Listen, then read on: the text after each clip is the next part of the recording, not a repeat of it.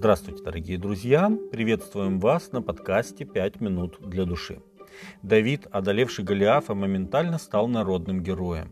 Израильские женщины слагали в его честь песни, которые стали причиной многих проблем в жизни Давида. Слова этих песен о том, что Саул победил тысячи, а Давид десятки тысяч, очень расстроили Саула. Они пробудили в его памяти слова из последней его встречи с пророком Самуилом, когда тот сказал «Бог найдет себе другого царя лучше тебя».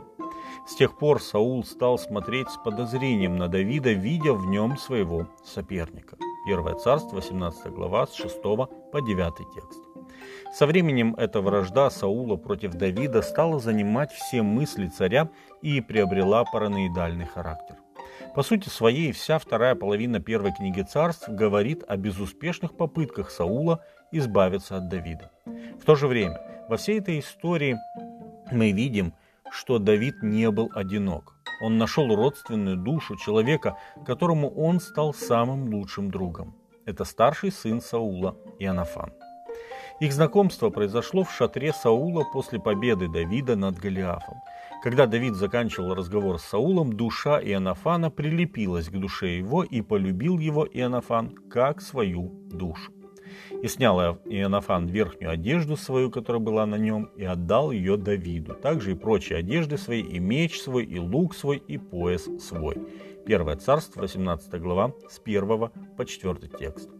Несомненно, Иоаннафан встретил родственную душу, человека, так похожего на него самого и так не похожего на его отца Саула.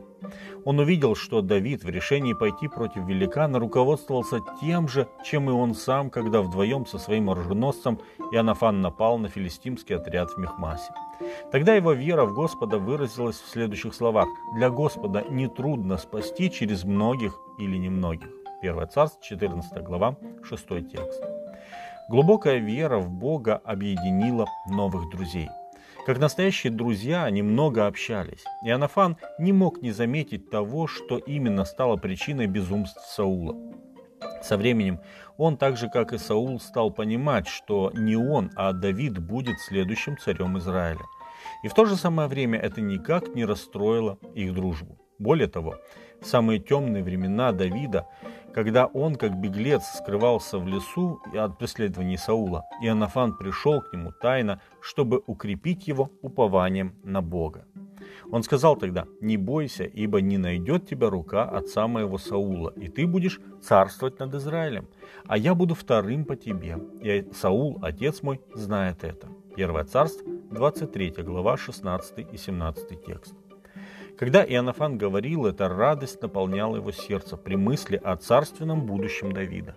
А ведь эта привилегия по праву должна была принадлежать ему. Отказ Иоаннафана от претензии на престол в пользу Давида видится немыслимым для многих людей, чьим сердцем управляет эгоизм.